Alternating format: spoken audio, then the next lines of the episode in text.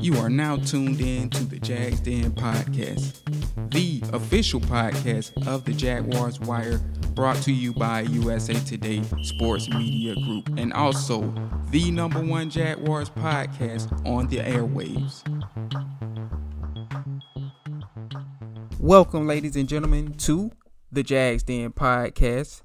You all know, of course, I am James Johnson, managing editor of the Jaguars Wire uh, here, and I actually have a co-host this time around, and my good man, my friend Jacob DeLawrence. Man, what's going on? Long time uh, no hear from.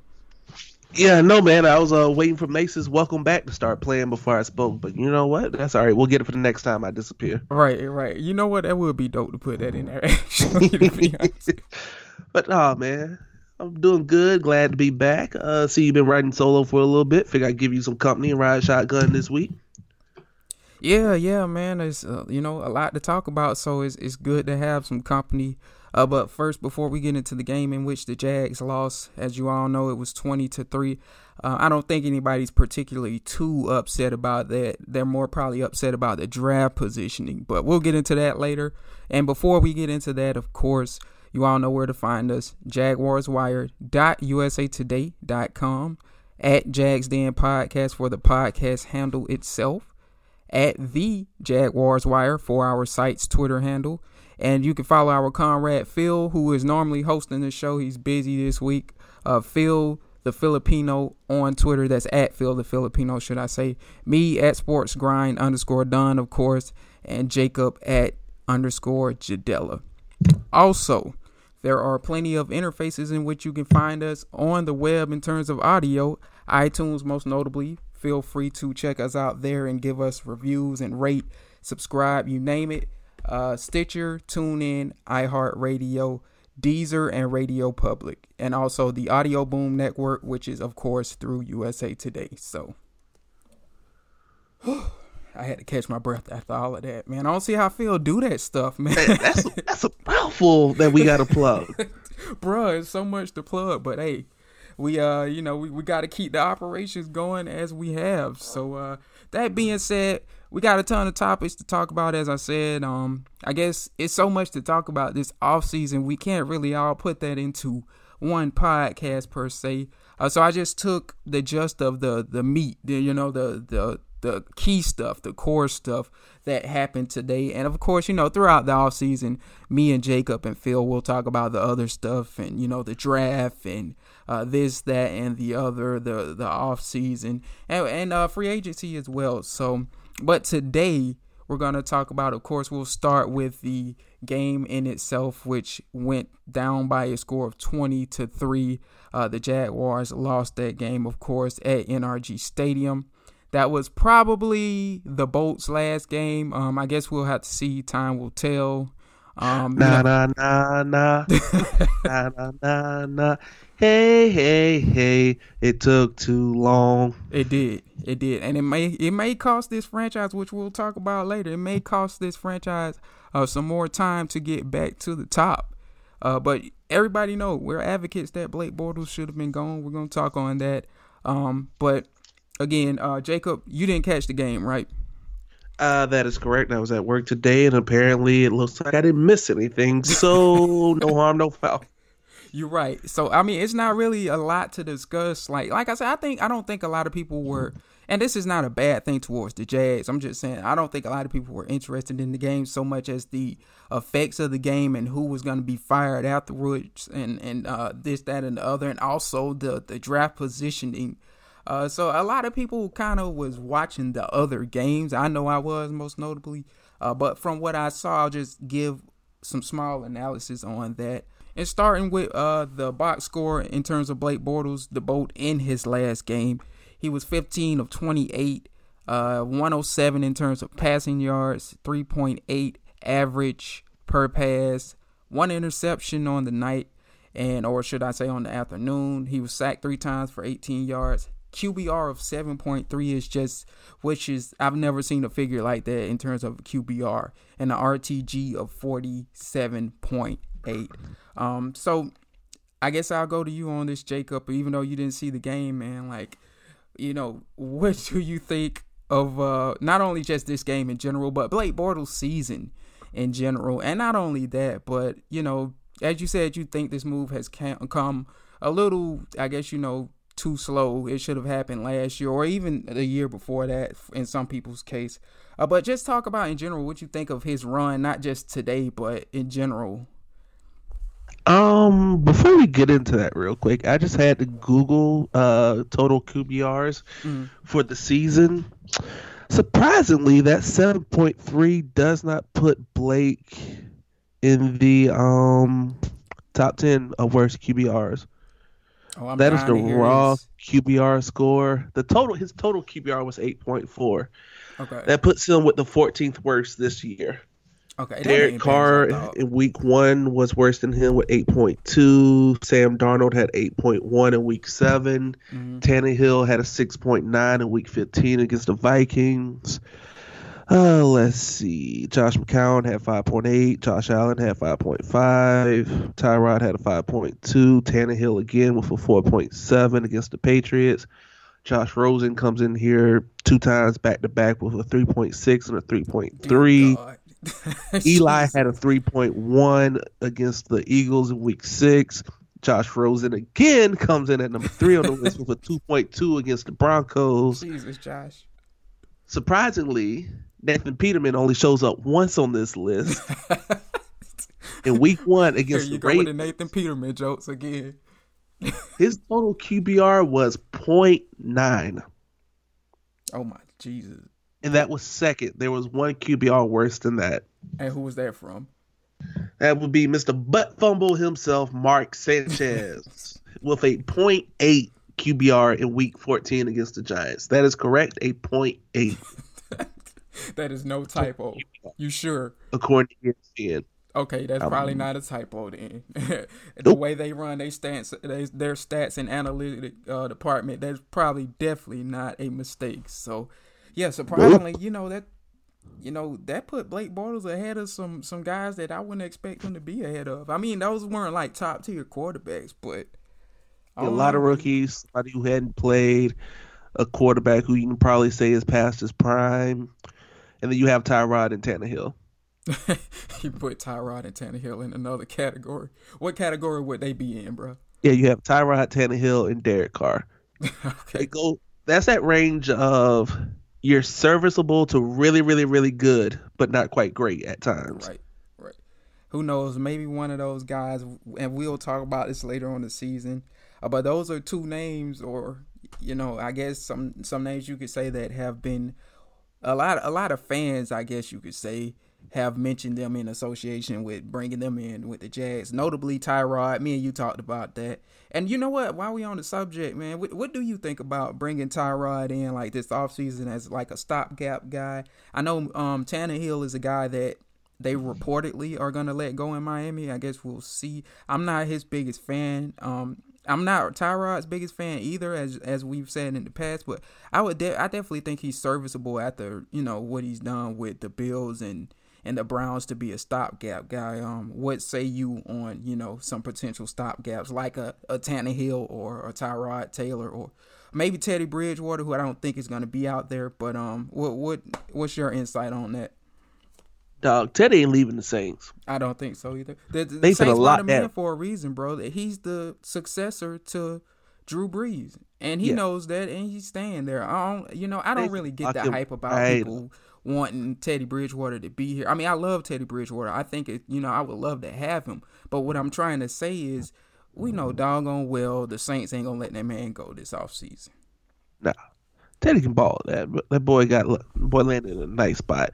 But um, as far as Tyrod goes, I'd have called the Bills up last year as soon as you beat them in the uh, playoffs. Yeah, I'd be like, hey, um, since y'all don't want this man and uh, we don't really like trust ours, so here's the six round pick and call me later, maybe.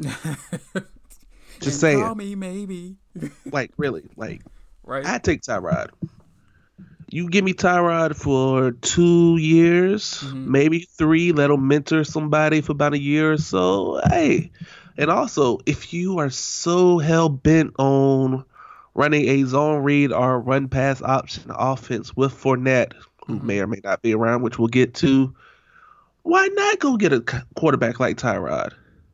You know, uh, when we had this conversation the first time months ago, I wasn't for it, but now I, you know, I am because I well, of course, Blake Bortles out of the picture now, and I guess a lot of it has to do with the landscaping of the draft, and with Haskins really like being the only guy that. I mean, it's it's some other guys that make him be good, but Haskins like the only one with Herbert stand that I guess you could say has the potential to be a number one guy. So like I've warmed up to Tyrod, even though I still think he holds on to the ball too long. But you know, with the the thing about it is with the Jaguars starting offensive line, when all of those guys get back, I think a lot of people forget that that offensive line is a lot better than people give them credit for. I guess they got accustomed to seeing the backups in all year, mostly because everybody's been hurt. But when you get the starters in there, Tyrod may can do something with that that group. I mean, they need receivers too, but he may can be serviceable behind that offensive line of Norwell and Cam Robinson, Linder, and they're going to need a right tackle. That might be Will Richardson, the rookie they drafted, but and and a new guard. But they they have some serviceable pieces to flourish with Tyrod on the offensive line, in my opinion. I don't know how you feel about that. Oh, 100%. And here's my one thing. You say Tyrod holds on to the ball too long. Yeah, sure, fair enough. That's a very fair complaint and very valid. A lot of analysts have said that that he'll hold on too long and try to make a play when he should have let it go. Mm-hmm. But here's the same thing: when has Tyrod Taylor ever lost you a game? That's true. I'd rather have that than him throwing than Blake Bortles throwing a pick six that cost us, you know. Yeah, it, has been plenty of situations, and we've seen a couple of them this year where it all it would take is one pick six for a team to beat the Jaguars because the the defense held the team to six points or something, you know. So yeah, I would much rather have somebody who hangs on to the ball too long than somebody who gives points away for sure. Like, hey, he might not necessarily win you that many games, and I say win with air quotes, but he ain't gonna lose you no games. True. This and I'll I'll just be honest. If I'm gonna take a quarterback and I don't have and I can't go get me like a Brett Favre, I'm gonna take me a quarterback who's not gonna lose me the game. Mm. You might not go out there and win it for me, but you you ain't gonna lose it for me. Yeah. I ain't gonna turn around and look at the day and go, "You threw that pick right there. That cost us." I. I can't do you can't do that with Tyrod. You can just say, "Dog, you should have let that go earlier," but it still kept us in the game. So, right. I, I think we're how I feel. Uh, I think we're in cohesion on that. I think Tyrod is probably the guy. I got to look at the rest of the quarterbacks over everybody else. As I told you, I like Nick Foles too, but I don't know what the price he's gonna come at, to be honest with you. And another thing is, I think he's under contract next year, so the Jags will have to trade up to get him. And we know the Jaguars don't need to trade no more picks, especially being that they may have to trade up for a quarterback. So that may not be the route to go. And then I don't know what his salary is, but um, we'll look into that later. I think he might be free agent, but here's the thing: if I'm Philly. Mm-hmm looking at Carson Wentz, that's two years, two injuries, dog. And this one's a back injury now, if I'm not yeah, mistaken. That's true. Nah, that's Nick, Nick, let's just sit down and talk here. You know what, man? We ain't got that much cap space, but we love you. You love it here. Let, let's just let's just work this out, dog. You know what? In the city help me, help you, help love. Me. Yeah, help me, help you. That's that's very possible. I never looked at it that way. I keep forgetting Carson Wentz got the second back injury, but um, we, yeah, it was ACL last year. Yeah, and it, it was the I guess it's a lower back, is it? I think it's like a vertebrae one of those issues where it's like you don't need surgery, but I think it's the same thing with Derek Carr. Mm-hmm. It's very similar to the Derek Carr injury. Okay. Well, we'll see. Time will tell what the Jags do at quarterback as we kind of digress from the point of uh, today's game. Again, the score oh, yeah, was twenty to three, which I mean, I guess we ain't hurt nobody by digressing from that debacle. Uh, but in terms of rushing, which this is ridiculous, I wrote about this earlier today. The Jacksonville Jaguars were very ineffective on the ground. Had a total of 30 yards on the ground. Yes, you heard me right, 30 yards, according to ESPN, who we already said are pretty accurate with the stats. And guess who led the team in rushing? Just take a wild guess, everybody. It wasn't a running back.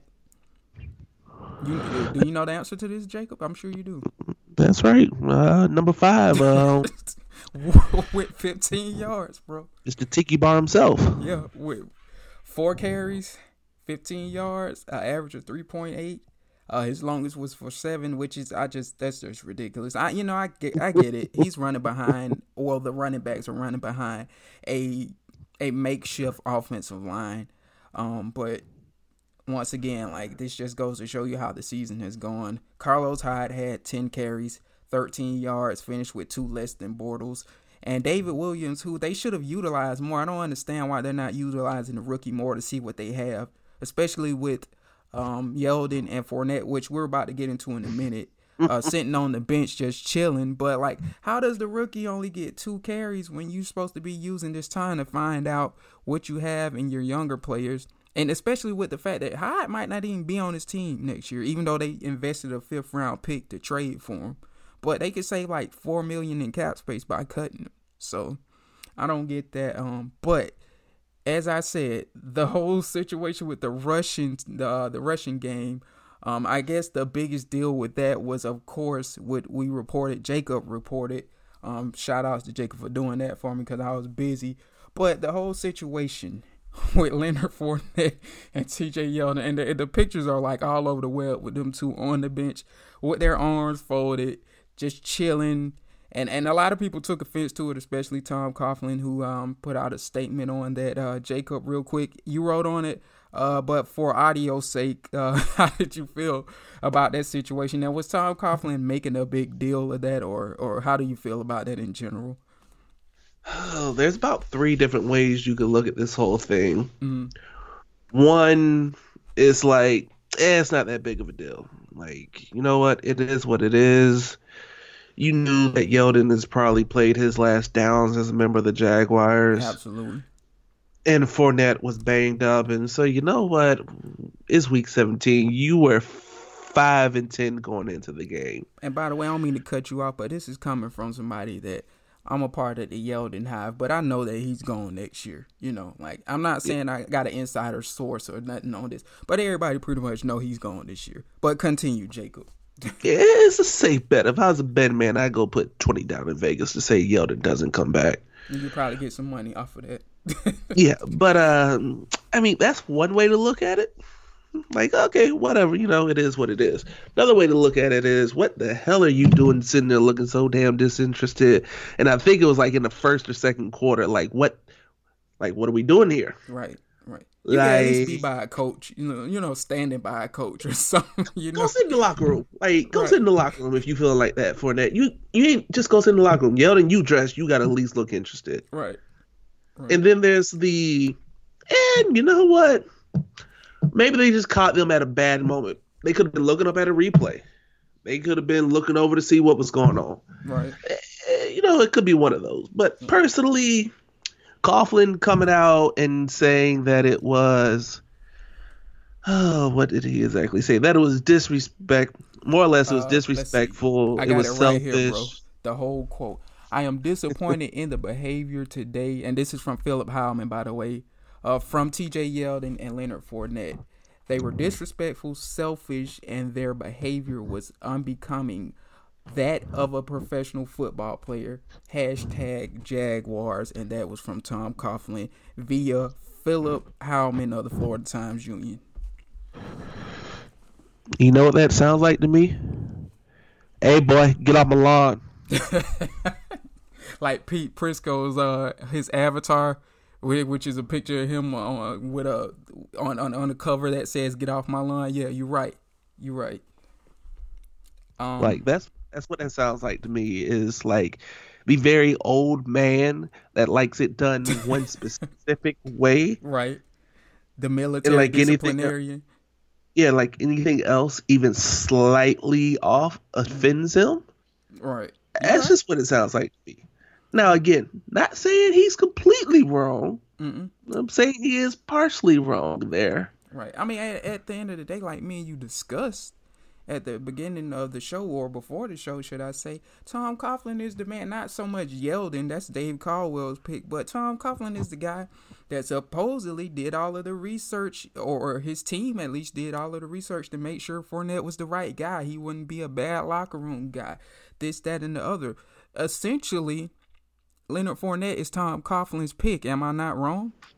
You're not really wrong, man. It's his first pick too. And I just went and looked back at that photo if you look at their eyes, they're clearly looking at something. They're looking at a board or something. It appears. Yeah, they're looking up at something. Right. So, again, just, that's you might be right. This might be Tom Coughlin just picking on on two guys that they might have caught at the wrong moment. We could be wrong on this. Um, but again, like the like I said, just for the fact that Tom Coughlin called him out at the end of the day, like he didn't have a deal in selecting Leonard Fournette, is just kind of backwards to me. You know what I'm saying? And like, it's it's it's funny. Somebody on Twitter was saying like he wants to talk about what's unbecoming of a professional football player. Well, what this team has put us through the last ten or so years is, um, you know what I'm saying? Like, it is what is is that not true? That's a very valid point. I mean, next to the Browns, this has been a pretty relatively uh, sad time here. but uh, that's what really is sticking with me is I could care. I really don't care about the whole disrespectful, selfish, mm. whatever. Yeah, yeah, yeah, yeah. That's like a bark. That's dog whistles, as far as I'm concerned. Say what you want to say. The unbecoming of a professional football player. What in the bluest of blue Hades are you saying there? Like that's his. That's his the, word. He's used that plenty of times. The unbecoming. Like, yeah, I'm. I don't know. What What are you? So what are there? you? What are you? What are you getting at here? Like, is that saying? I don't want this around. Like, right you're not good enough. What what what, what am I? What, what are we getting at here, Tommy right. boy? Like, right, which brings us to the next point. Like, call a spade a spade. Right, like it. That brings me to the next point. Like, is this Tom Coughlin's way of saying, "Hey, Leonard Fournette, you working on your way out"? Like, do you see a trade going down or something? We talked about this before the podcast, but do you see a trade going down or something, or do you see Tom Coughlin getting rid of uh, Leonard Fournette in some capacity? Okay, let's just put it like this to just start with. You're an idiot if you cut him. Period. Right. Let me see. I'm I'm gonna look up his cap figure while you uh go ahead and start ranting. I mean, he's in his second year.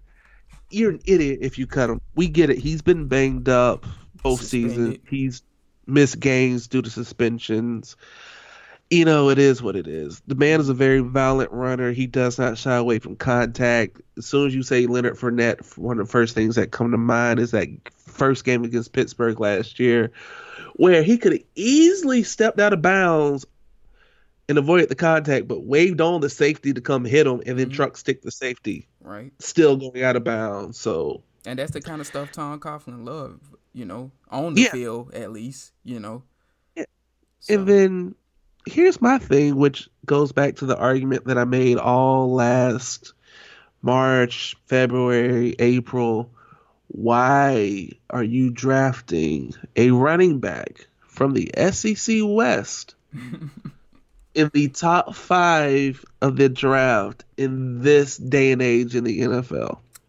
You know how I feel on it. I'm I've, I'm an advocate of new school drafting. You know, I actually talked about this on uh, the Cover Three podcast last week. Shout outs to the Cover Three podcast and um the guys over there. But that being said, like I, I told him straight up, like you know that was Coughlin's pick, and that's one. It, it just had Coughlin written on all over it, and that's something you shouldn't do in the modern draft era, in my opinion. I mean, it's just like the man basically was a three-year starter at LSU, pretty much. Pretty much. Like I don't know if he was the defensive starter his freshman year, but I'm pretty sure he played significant time. I mean, it's just no, like mm-hmm. SEC mileage is not like any other mileage in any other conference. I don't care what anybody says. Right. You that's, take a running back out of the Pac-12, a running back out of the Big Ten. Mileage, man. This, this is a guy yeah, like play, you know, he play Alabama every year. You know, who sends plenty of pros on defense uh, to to the NFL. You know, you see in Auburn every year. You see Georgia every couple years. You see Florida every year. Yeah. And LSU doesn't shy away from playing a big out of conference game to start the season. Like this man is beat before you even get him. Mm-hmm. And they normally playing in a so, decent bowl game, you know. So yeah, I mean, he was smart enough to sit out the bowl game his last year, right. but still, I just would have took him. But this comes back to what do you get for Leonard Fournette if you decide to trade Fournette? All right, the first thing you do is who could use a running back in the league. We mentioned before we started recording, maybe the Raiders because Beast Mode is probably going to hang it up as soon as they like officially head to Vegas. Beast Mode is out of here, mm-hmm. and I can't tell who's. I couldn't tell you who's behind uh, LeSean that's been playing most of the year. So right. there's that, and then you start looking and you think, hmm, maybe the Bucs could use a running back, which brings me to the point of, hey, we could use a quarterback. Hey, Tampa just fired their coach. The GM might get fired too. We never know. But hey, that Jameis Winston experiment, eh, you know, you're having a little bit, a little bag of mixed results here. Right. Maybe Jameis could use a change of scenery. Right. I send you for Fournette, maybe a sixth round, fifth round pick. You send me Jameis in like a third or a seventh. Hey, everybody works out here, you know? Boom. Right. There you go. And it's worth noting There's... before everybody, you know, that's listening, like, oh, the the Bucs came out to say Jameis is gonna stay. We we we are aware of that. But uh, continue, Jacob. Oh yeah, but here's the same thing. You you remember when you know um let's see, Hue Jackson, you know, yeah, Hue's our coach. He's good to go. He got Canada next week, dog. Yeah, that's true. I, that's true. Voter confidence is nothing more than a kiss of death as far as I'm concerned. Yeah. But I don't know. So, like, I, I don't. Mean, I don't know how much better they get. Like, in my personal opinion, for trading Leonard Fournette for for Winston. You know, like I don't know. Here's like, the thing: is Jameis ceiling's higher than Bortles? I mean, we the, you ain't gonna get no dispute there. Yeah. so course. you're significantly upgraded because here's the thing: you can go get another running back. That's true. This is true, and I think the Jaguars. May, that's, that's why mileage. this is a whole question because I think the Jaguars may see that. You know what I'm saying? I understand that like running backs, despite them taking Fournette fourth overall, aren't necessarily that hard to come by. You know what I'm saying? In terms of the draft. Um, but I guess ultimately time will tell. In terms of that cap figure, I, I looked it up on um on Spotrac here. And for 2019, let's see, he got a signing bonus of roughly four million four hundred, a little bit upwards of that. He has a That's cap hit of uh, seven million four hundred, a little upwards of that, and his dead cap hit is for eight million nine hundred. So roughly 9 million for the dead cap hit. So he's expendable, but it wouldn't be the best move to do, but he's expendable. Right. Right. Oh, and here's another thing. You just mentioned running backs being relatively available a dime a dozen. You can trade Fournette and go get draft picks. You don't even need players to come back. You can trade Fournette and get a third, maybe a fourth round pick. And then you know what you can go do? Get your running back. Hey, Le'Veon Bell, how you doing, man? Uh, you took a whole year off. You nice and fresh. Come on to Jacksonville. Can they afford Le'Veon though?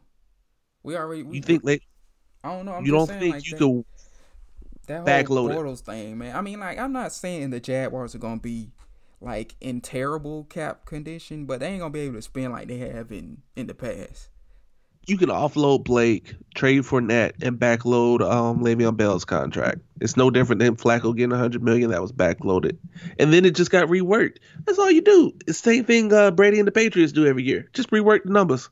Yeah, yeah. And we do know one thing. You know the Jaguars suck, but one thing about it, John Idzik, in his credit, is very good with cap figures. And if if there was anybody in that front office worth keeping, it was definitely him.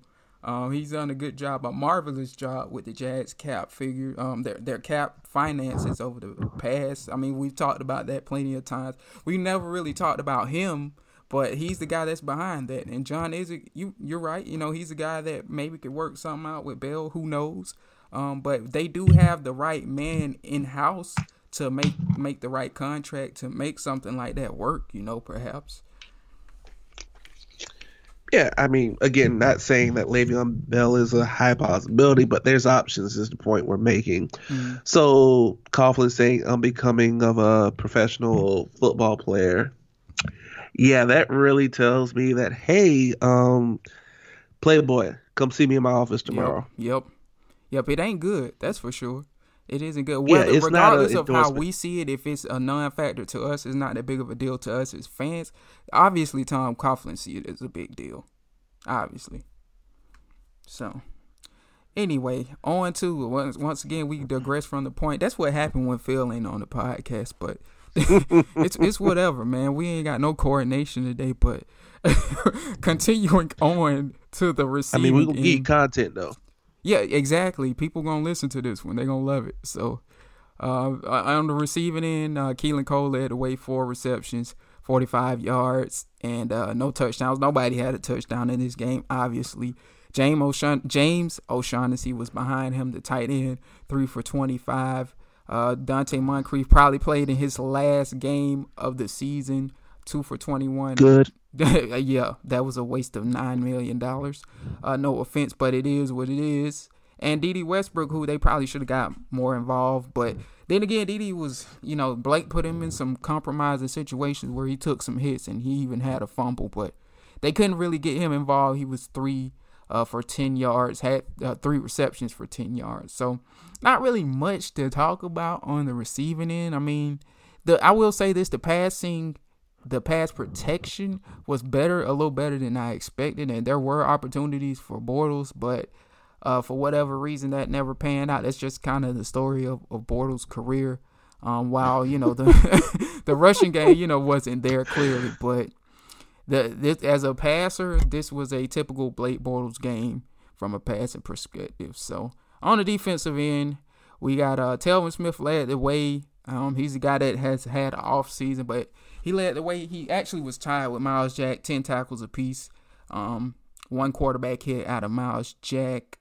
Um, and then I guess the star of the show, the, it was only really one bright spot from this whole game, in my opinion, and that was Yannick Ngakoue, who had five tackles and one and a half sack. Uh, he had a tackle for a loss, and I think it was let's see, four quarterback hits. So I'm gonna um kind of digress from the script again and ask you, Jacob. Um, again, you didn't see the game, but Yannick Ngakoue is now currently at 29.5 sacks in three years. In three years, okay. Mm-hmm. And this young man has been what you would call a franchise pass rusher for the Jags, or at least over the last two years. He was a Pro Bowler last year. Um, I want to mm-hmm. know from you personally, how do you feel about you know him getting a contract extension next year? You know, of course he's eligible with Ramsey and Myles Jack, but the thing about Ramsey and as I said, they they aren't going to be in cap hell, so to speak, but they aren't going to be able to spend like they want. But what I'm what I'm getting to here is I think Yannick Ngakoue would be easier to resign than Ramsey. Uh, do you think Yannick Ngakoue is a guy that they need to resign first over Jalen Ramsey? And like, what kind of deal, like just out of curiosity, you think he would ask for? Um, I feel like Yannick is going command maybe top ten, top five defensive player. Me too. Top fifteen in the league money. I say top fifteen. Me too. He might want to be one of the top five highest paid linemen, but probably top fifteen, I say, overall. But um, boy, you you feeling real good about uh trading Fowler to the the Rams now, aren't we? oh man, yeah. I I, I know a lot of folks was. It was. A, I mean, I guess they were a lot of Gator fans. You know that that rightfully so in Jacksonville. They weren't too happy about that. You know, but I mean, look, three seasons, basically 30 sacks. That's 10 a year. It doesn't take a genius to figure out 10 sacks a year is a really high number, yes. and that is that shows that you can produce mm-hmm. and develop at a fast rate. Like people don't understand like how fast this young man developed. Yeah, it was a fourth, fifth round pick, third. Third, he came in the draft with uh, Ramsey, 2016 draft. Ramsey, Myles Jack, yep, and then him. The only Six, saving grace that uh, Dave Caldwell has is that draft. Boy, that's a beautiful draft looking at it now. Yeah, yeah. But I mean, yo, I mean, the man's earned his money. Mm-hmm. Yeah, absolutely, absolutely. I think he gets. Honestly, I mean, I kind of hinted at it, but I think he get the gets the deal before Ramsey. If we being honest, so. I mean, he's twenty three. Ain't been no trouble off the field. Model teammate. Seems like everybody loves him in the community. Do I pay him before I pay Jalen? Ooh. Ooh. It's just I think they're gonna have difficulty with Jalen. You know. It's not that they don't they they're not gonna want to pay Jalen, but it's just like Jalen contract is not probably gonna be an easy deal. You know, especially with him being Jalen. You know what I'm saying? Even though he has said, you know, despite what people think he wants to retire Jaguar because it's rare. You know, you don't, you never find a, a player that stays with one team throughout his whole career. And I think Jalen, according to CBS at least, what they were saying, values that. But all I'm saying is like, Jalen is gonna command a lot of money, and I mean, again, we got John Isaac in the front office to handle all of that. But I don't know if he gets that deal this year as opposed to maybe like next year. Is what I'm trying to say. Um, who's Jalen Ramsey's agent? I just googled it. David Mulugheta. Uh, apologize if I messed up his name. Um, considering how like nothing about him just jumps off the page to me, mm as far as dealing with, it seems like he's it's not like a Drew Rosenhaus situation. Mm-hmm. So I would assume that this should be a relatively easy um thing. But then again, this is Jalen, and there were talks that allegedly the Jags would try to trade Ramsey this offseason. Yeah, you'd be an idiot. But um, moving right. right along. I mean, like the context of that report, though, man. Like, you you know, like this ain't what we do on this podcast. We don't like to call out journalists, so to speak. But when you read that report, like it really wasn't any concrete evidence behind it. It was just Adam Schefter, you know what I'm saying, saying that this executive from this AFC team believes the Jags could trade Jalen Ramsey with no, you know what I'm saying, no proof behind it or like no like no concrete source. You know what I'm saying? Yeah. So, but I mean, it comes down to you're probably going to make Jalen the highest paid uh, corner in the league. Which, no if doubt. we honestly want to be completely honest, the man's probably worth it. Mm-hmm. Like it's not quite to the Revis level where if you throw at him, it's not going to end well. But Ramsey still eliminates a large chunk of the field, right. and even those times where Ramsey gets beat in coverage, he can tend to make up for it and lay a hit. Mm-hmm. True. He can recover mostly. Like there's very few times where you take the top off of Ramsey. Like, yeah, off of Ramsey. So right. you're gonna have to I pay mean, him. Like, if it ain't Nuk Hopkins and like Antonio Brown, like name somebody who who has given Ramsey issues. You know, besides them two. Yeah, and I mean, let's just be honest. Every corner is going to get beat by even any wide receiver at some point. It happens. It's the law of averages.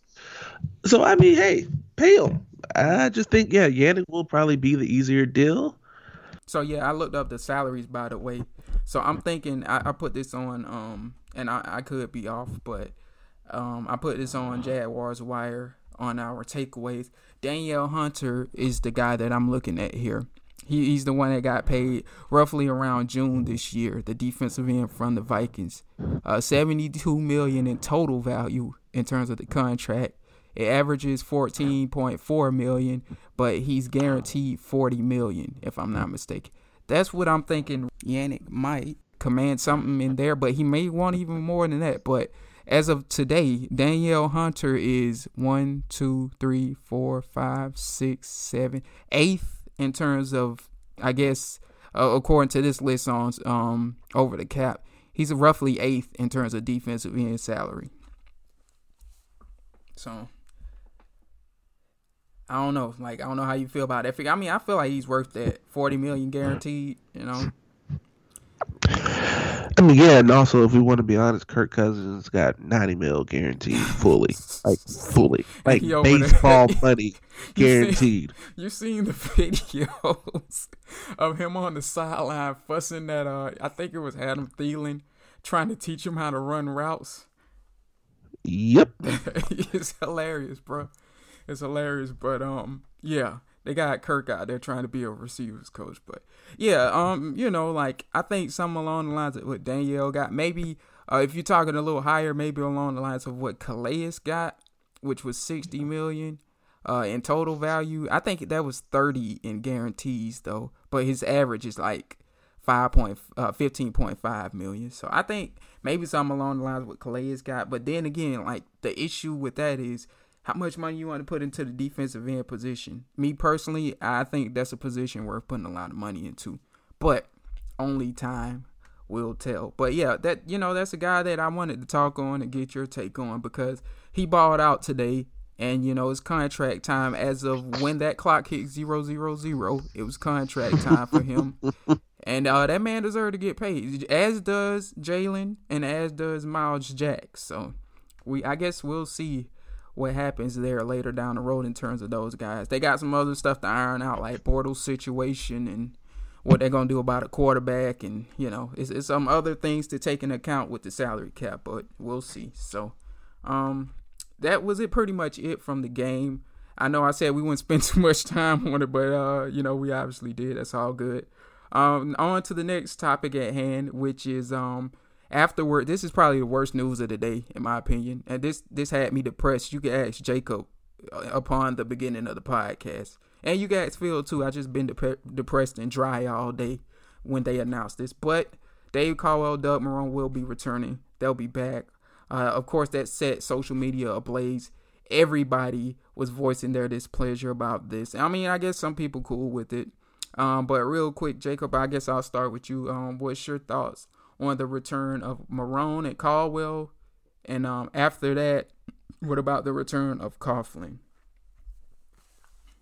I mean, how many lives does uh, Caldwell have at this point? This this is he finished his sixth uh, tenure as a Jaguar as their general manager. That was his sixth tenure, which is absolutely absurd and ridiculous.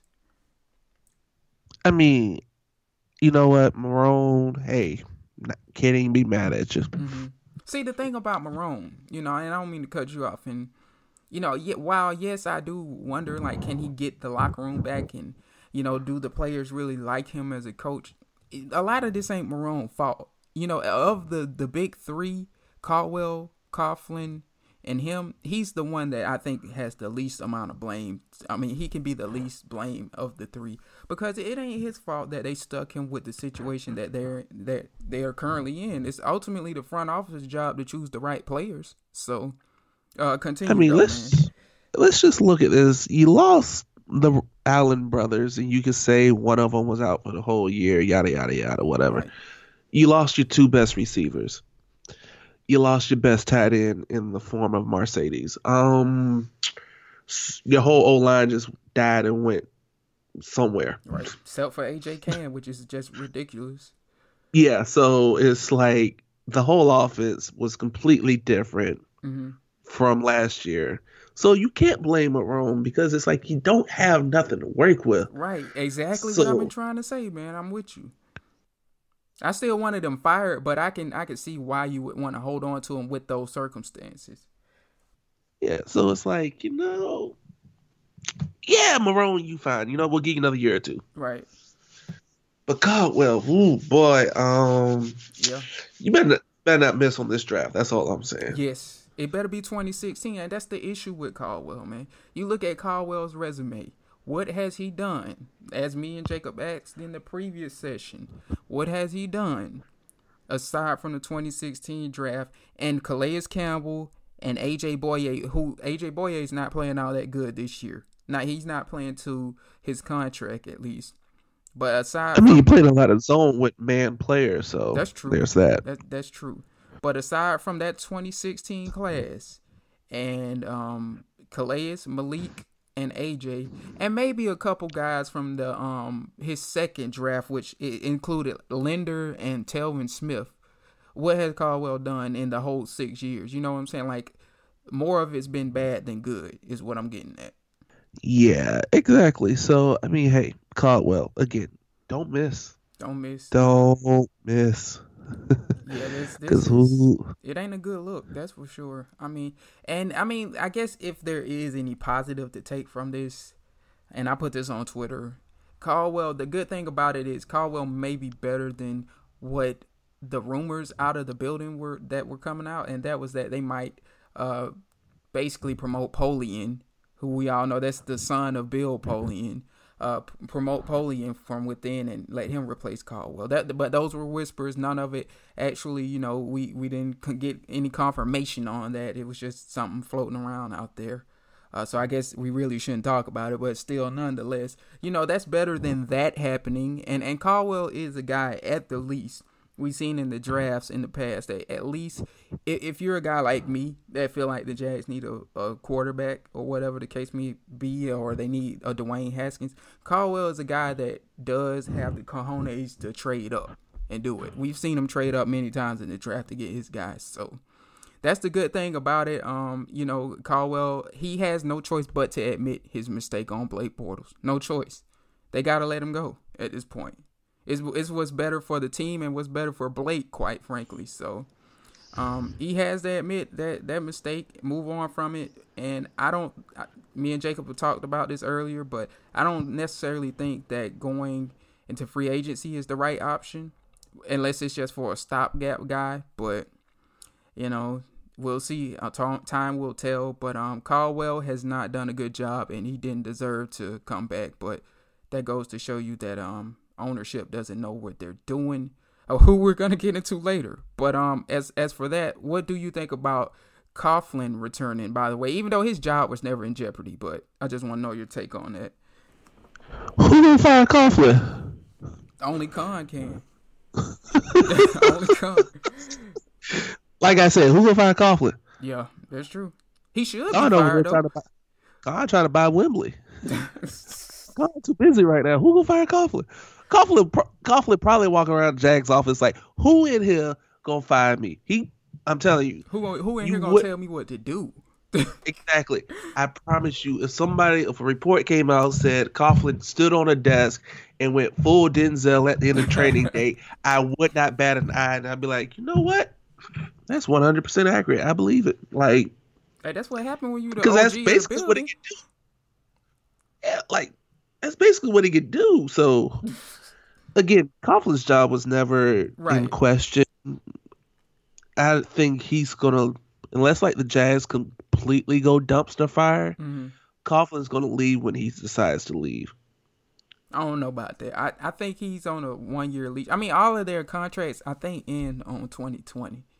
I'm not sure, but I think they're all gonna be on like a one year leash. And if things don't go well, I guess time will tell how that goes. Khan to fire. I've always thought. I mean, y'all seen the article on how I feel about Coughlin. I think Coughlin needs to be fired.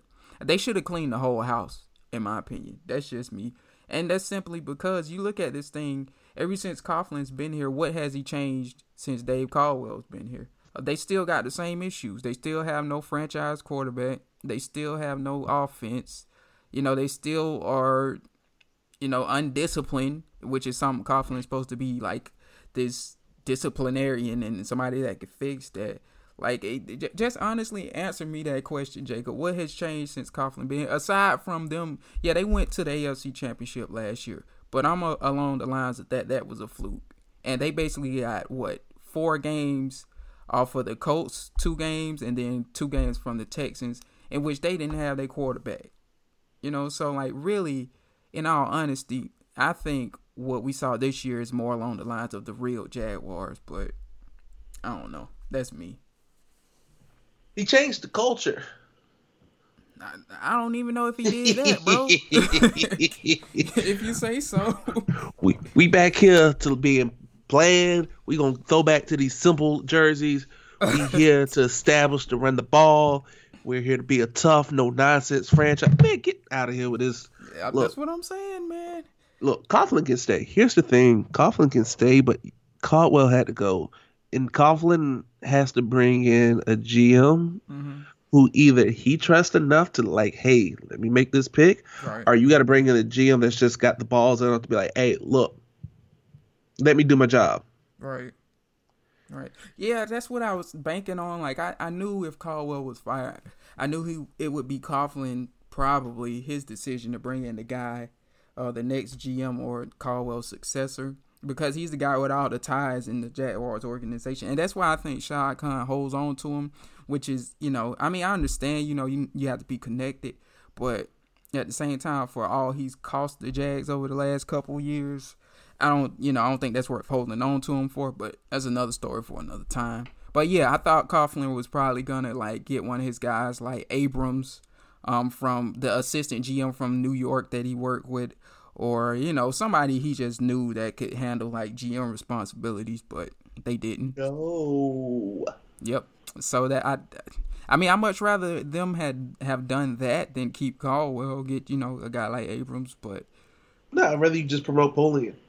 Nah, nah, bro. Polian destroyed him and his father, with all due respect, destroyed a Super Bowl caliber team in Indianapolis. Okay, I want no parts of that. Aside from what Peyton Manning, Mathis, and Freeney, uh, yeah, they didn't do all that well in terms. Of. Was that Polian or was that more so Irsay?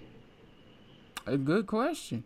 Good question. I mean, look, at the end of the day, Polian's still getting his money. I'm talking about um, Bill Polian now. He's on ESPN now, so he's still getting that bread. He ain't mad, you know. And Polian running the AF, the American Alliance Football. Oh, he is. Yeah. Dang. Okay. So he really, he really getting some money then, you know.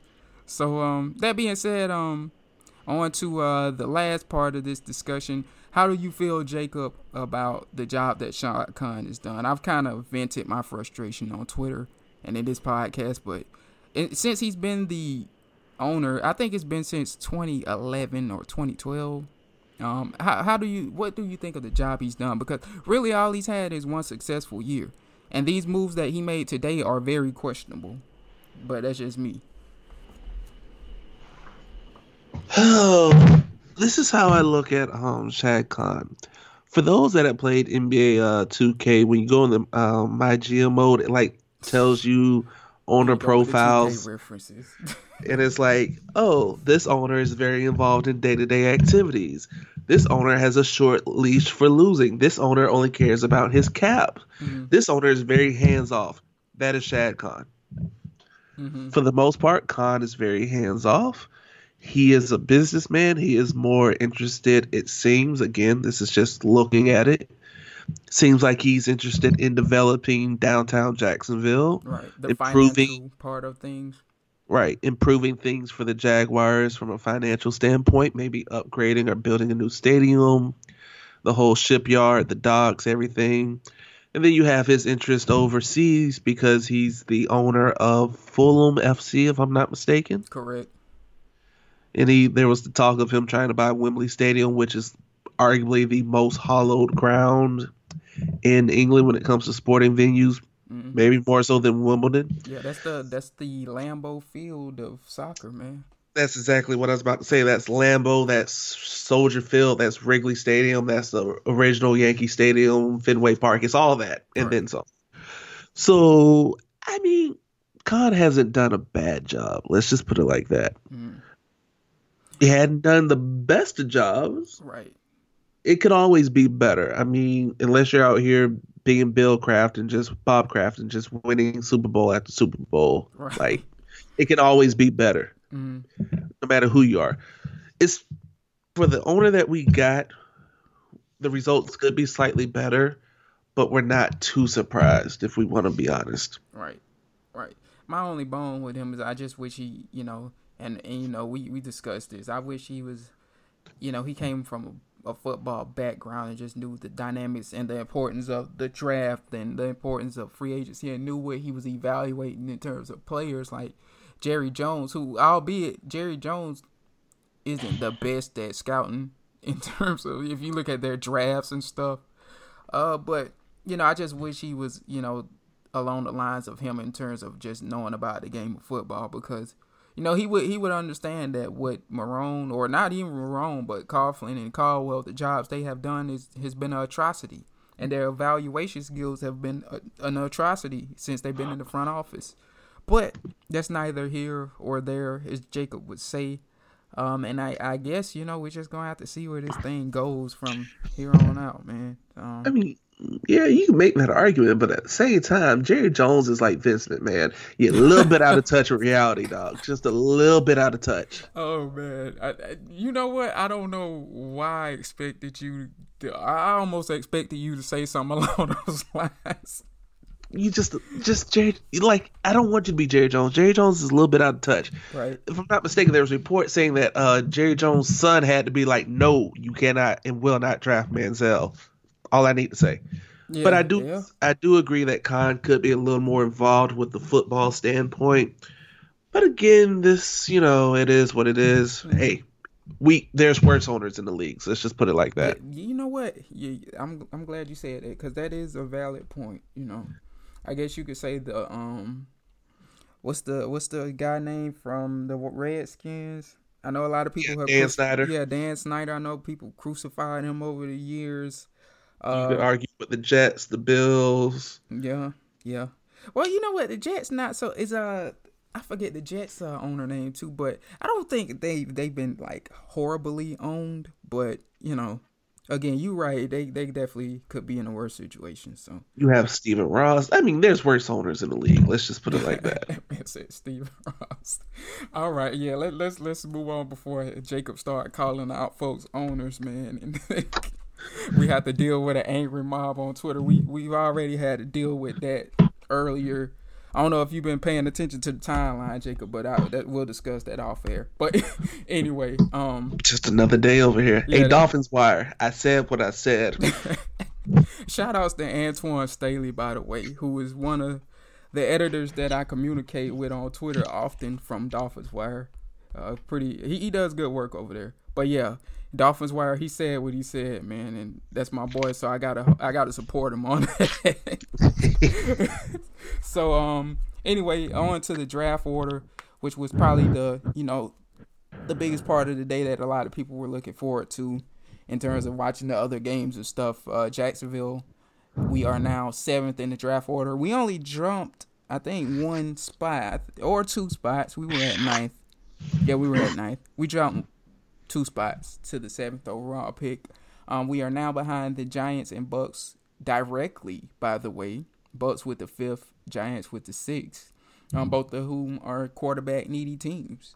Um, but that being said, um, what do you think about the Jags draft order? Not necessarily as it pertains to them getting a quarterback, but just in general, like because I know a lot of people are upset about them winning last week's game and, and that being the Dolphins game because they were like fourth or fifth in the order, and that kind of cost them. But um, do you know what do you think of their positioning in the draft, man?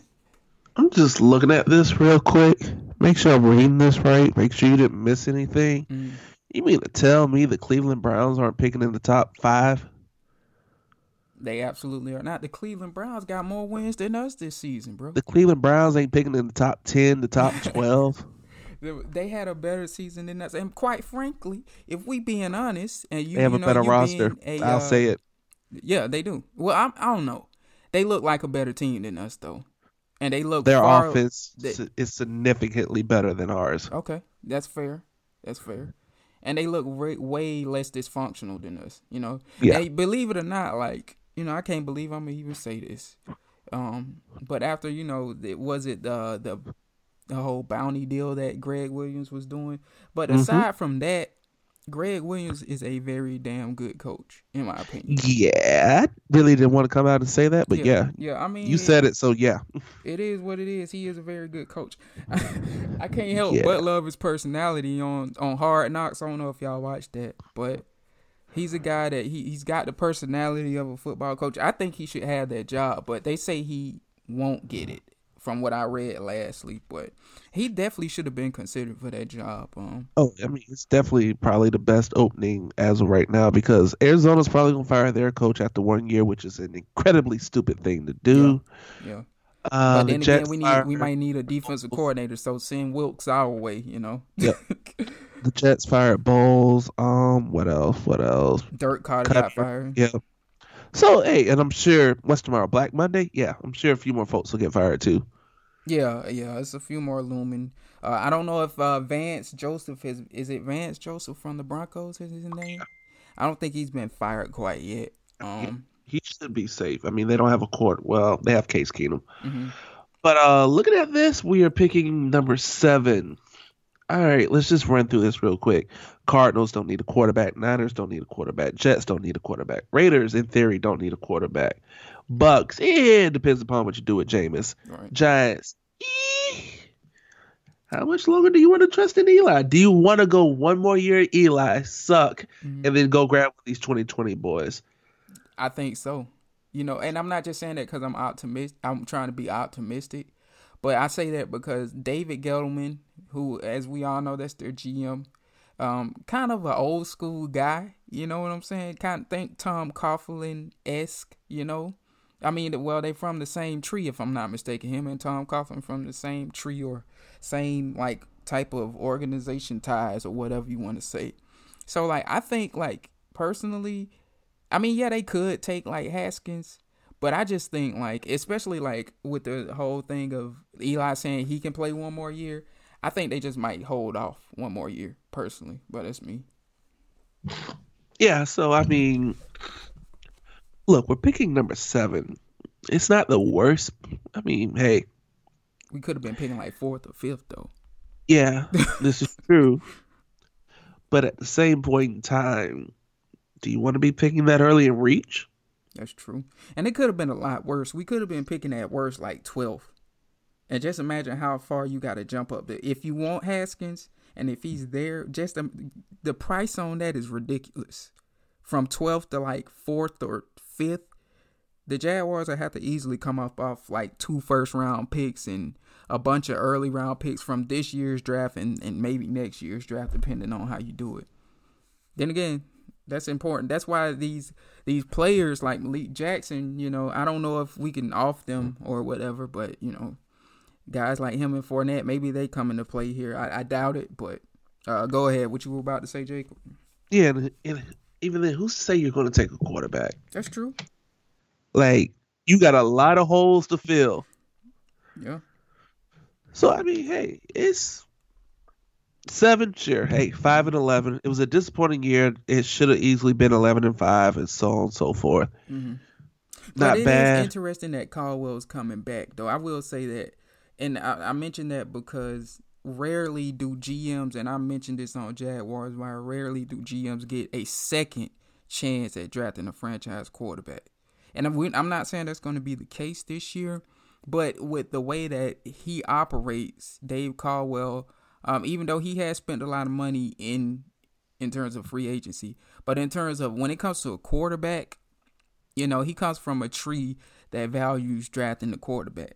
You know what I'm saying? I don't, I can't speak for Coughlin and what he'll do, but you know, it's worth mentioning that. You know, Caldwell is a, he's a guy that maybe want to draft a quarterback because you, it's hard to imagine Caldwell saying he wants like a guy like Flacco for a year or so or whatever, especially with the Jags cap situation. But again, like, you know, Jacob made a good point that, you know, Flacco is a guy that has had success with a similar style defense in terms of, you know, their rankings.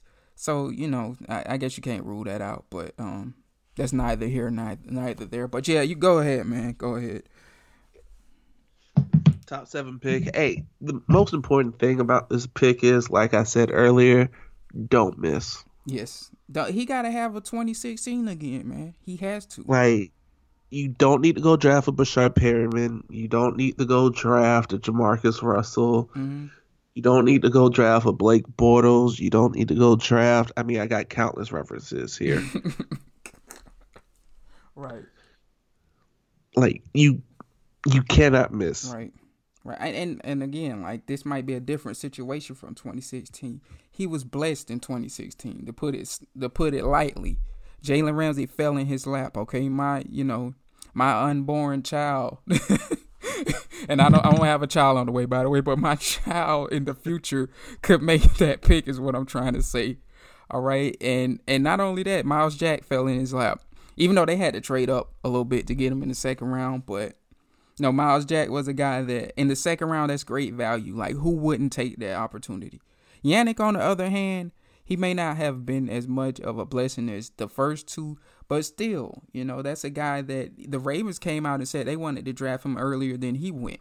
So, you know, he just got blessed in that draft. So it might not be a he may have to I don't know how to put this. I guess he may have to choose guys that may be reaches as opposed to guys that are clearly the best available players at the position at the time when they go on the clock. But I guess we'll see. We'll see. Yeah, so I mean, hey, it's it is what it is. It just put a bow on a disappointing season, and you know, hey, it's over. Mm-hmm. Now we look forward to erasing this season and going back to the 2017 year. Let's hope so. It's obviously what Shad Khan is banking on, ladies and gentlemen. And again, we're gonna be here every step of the way at the Jaguars Wire at the Jags Den podcast talking about it. Me, Jacob, Phil. Uh, shout outs to Jackson Freiberger as well, who helps out from UGA Wire. Um, and yeah, we, we're gonna be here with you guys for this process. Um, maybe even go perhaps to the draft and and some other off-season events. So that being said, we're gonna close things out. Uh, Jacob, anything you want to plug before you um before we leave today? Oh yeah, you know I'm always down for uh, shameless self promotion. So that being said, um, make sure y'all head over to stillcrew.com and check out my latest work. I dropped a first 48 on 21 Savage's new album, and the first 48 is basically a quick little review. Appreciate you looking and taking the time to read it. It's just a quick little like quick strike. My initial thoughts on the album. Mm-hmm. Nothing way too serious. It's a good read. Also dropped a piece on Rick Ross and his issues with homophobia. So yeah, if you want to catch my non-football work, I'm over at stillcrew.com, providing quality entertainment much like I do here. And other than that, I'm just working and looking forward to the off season and seeing how bad or how good things go. Right, right. And um yeah, we'll hopefully get Phil on next time to um, you know, host this thing so we don't get off track as we did today. But I feel like we got a lot of good content in there, man. I don't think nobody's gonna complain especially everybody that want to vent, man. It's a lot of folks that's mad on Twitter, man. This is perfect for them. This perfect content. So, in terms of me, um, I guess I will be doing more work on the game, of course. Uh, my thoughts on the moves in terms of Shad Khan bringing back Marrone, Coughlin, and well, not so much Coughlin, but Caldwell. You know, I'll, I'll put my thoughts out on that as well. Gonna do some quotes from the end of the game, of course. You know, they had a, a bunch of priceless quotes from Jalen Ramsey and company after the game that I haven't gotten to yet. And of course, you can find us on the various outlets on the web, the audio outlets on the web, most notably iTunes, TuneIn, Stitcher, SoundCloud, Audio Boom, Radio Public, and Deezer Radio.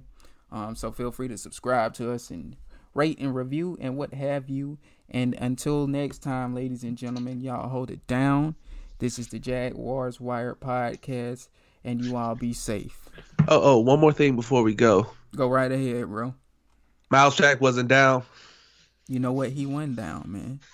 And we might have a Super Bowl ring if one. Oh man, don't make me reminisce, man. But uh Myles Jack was not down. And y'all have a good night. oh man.